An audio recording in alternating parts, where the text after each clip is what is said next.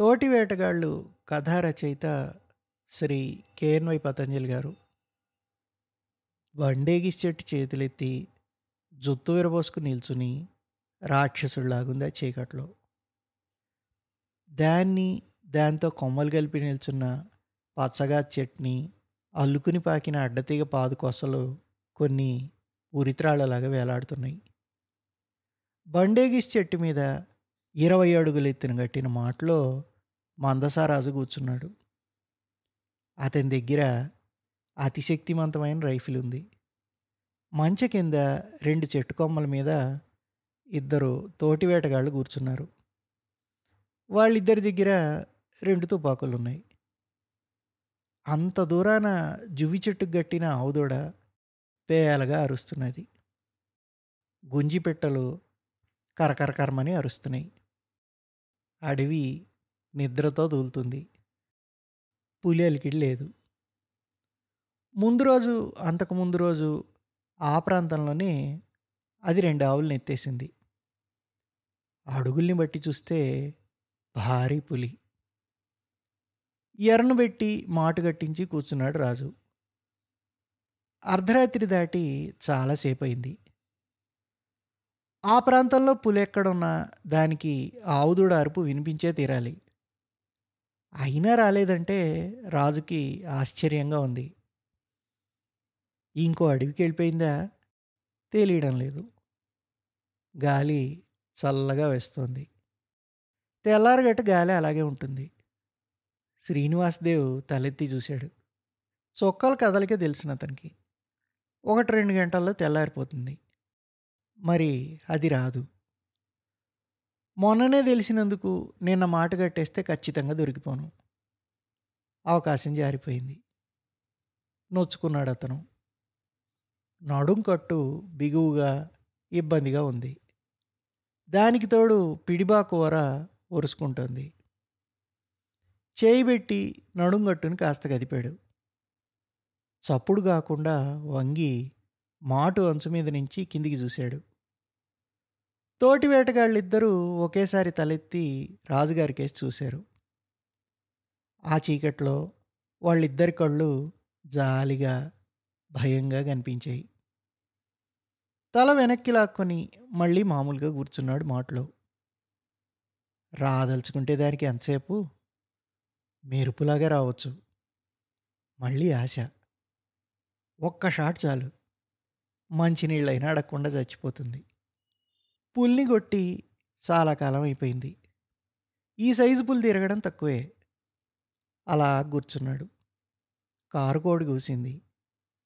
తెల్లారుజామును ఇచ్చుకునే ఏ కొండ పూలు కళ్ళు తెరిచేయో కానీ చక్కని సువాసన నిండిన గాలితెర ఒకటి చెట్లను బలకరించుకుంటూ పోయింది. పిట్టలు లేచిపోతున్నాయి. అడవి గొర్రె వేసిన కేక లేయలుగా వినిపిస్తోంది. అడివంతా నిద్ర లేచిపోతుంది వెలుతురు రెప్పలార్చుతోంది. ఇంకా రాదు. నిరాశతో నిట్టూర్చాడు శ్రీనివాసదేవ్. నిద్ర దండగా. కాళ్ళు పీకులు దండగా. ఎంతో సుఖంగా నిద్రపోవలసిన వాడికి కొండ చెట్ల మీద పడిగాపుల కర్మం ఏమిటి? వేట సరదా. ఎరగా చెట్టుకు గట్టించిన ఆవుదూడ ఇంకా అరుస్తోంది. అడవిని చూస్తే దానికి భయం వేసింది చూస్తూ ఉండగానే వెలుతురు ఎక్కువైంది. చెట్ల మధ్య నుంచి రేవులు స్పష్టంగా కనిపిస్తున్నాయి. మరి రాదులే అనుకుని మంచం మీద నిల్చున్నాడు శ్రీనివాసదేవ్. ఓళ్ళు ఇరుచుకున్నాడు దిగుదాం అన్నాడు శ్రీనివాసదేవ్. చిత్తం అన్నారు తోటి వేటగాళ్ళు. శ్రీనివాసదేవ్ తుపాకీ మంచం మీదే ఉంది. జాగ్రత్తగా మంచి దిగి చెట్లు కొమ్మలు పట్టుకొని దిగుతున్నాడు. జాగ్రత్త అండి ఆ కొమ్మ పట్టుకొని కుడికాలు ఆ తొర్రొడ్డును పెట్టండి అన్నాడు తోటి వేటగాడు. రైఫిల్ మంచమేంచి జాగ్రత్తగా దించండి.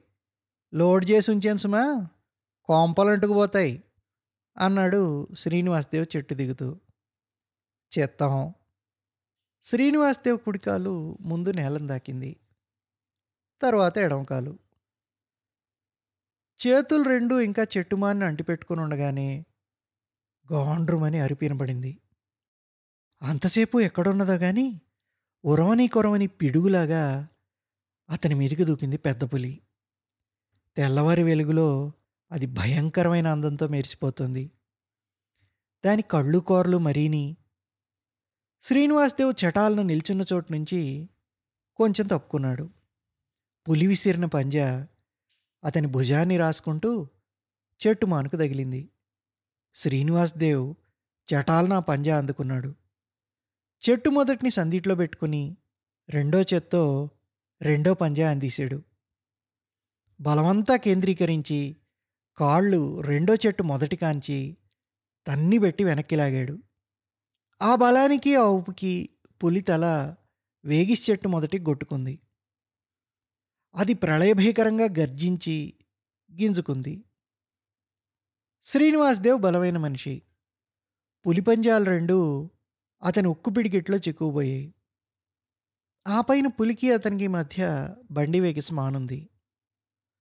పంజాలు తన చేతిలోంచి జారిపోకుండా చూపుడు వేలుతో బొటనవేలు మరింత బిగించి పట్టుకున్నాడు.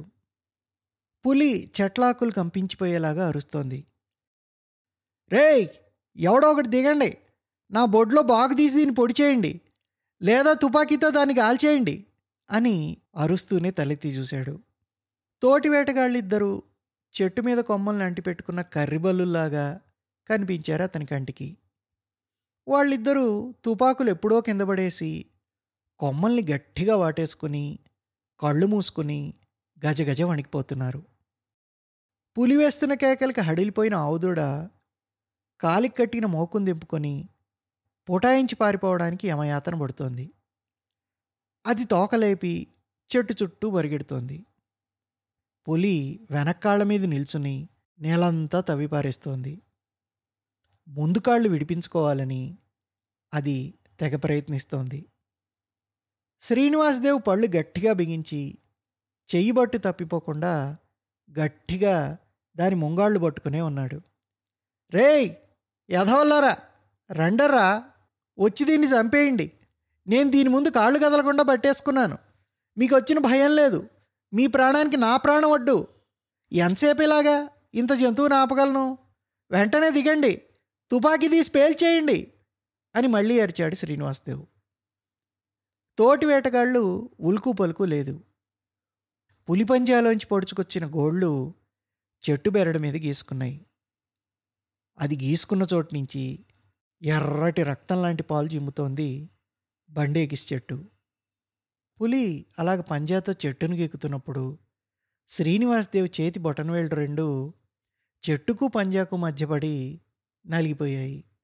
అయినా అతను పట్టు విడవలేదు. పులి ఘోరమైన పట్టుదలతో గింజుకుంటోంది. వదిలితే చచ్చిపోతానని తెలుసుకున్న శ్రీనివాసదేవ్ చచ్చినా వదలను. అనుకున్నాడు. అది వెనక్కి గించుకుంటోంది. శ్రీనివాస్దేవ్ కాళ్ళు రెండు చెట్టుకు దన్నిపెట్టి దాన్ని ముందుకు లాగాడు. ఒరే దొంగలంచి కొడకల్లారా పులిని నేను పట్టుకున్నాను రా రండి దిగొచ్చి తుపాకీతో కొట్టేయండి నిశ్శబ్దం. వినబడ్డం లేదేట్రా మిమ్మల్నే ఒరే బుచ్చయ్య ఒరే నర్సి అని మళ్ళీ కేకలేశాడు శ్రీనివాసదేవ్ పులి కొండలు ఎదిరిపోయేలాగా అరిచింది.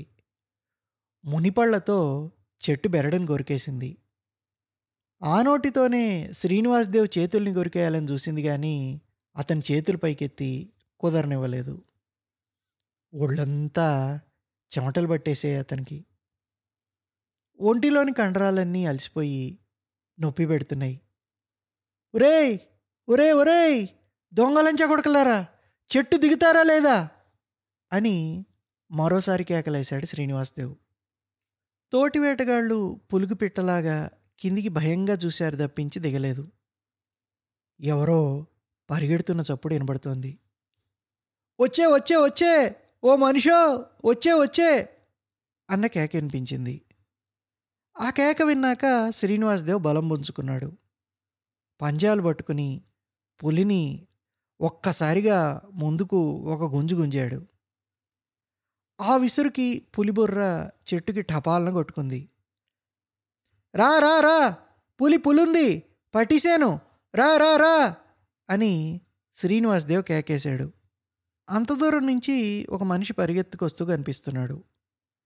ఒంటి మీద గోచి తప్ప ఇంకేమీ లేని బలమైన మనిషి. చేతిలో గొర్రెల కాపర్ల కర్ర ఉంది.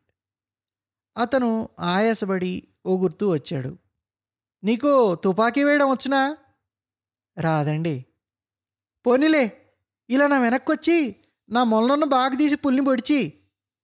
ఆ మనిషి చేతిలోని కర్రను కిందకు బారేసి శ్రీనివాసదేవ్ వెనక్కొచ్చాడు. పులిని మాత్రం ఒగ్గీకండి బాకీలాగా ఇవ్వండి.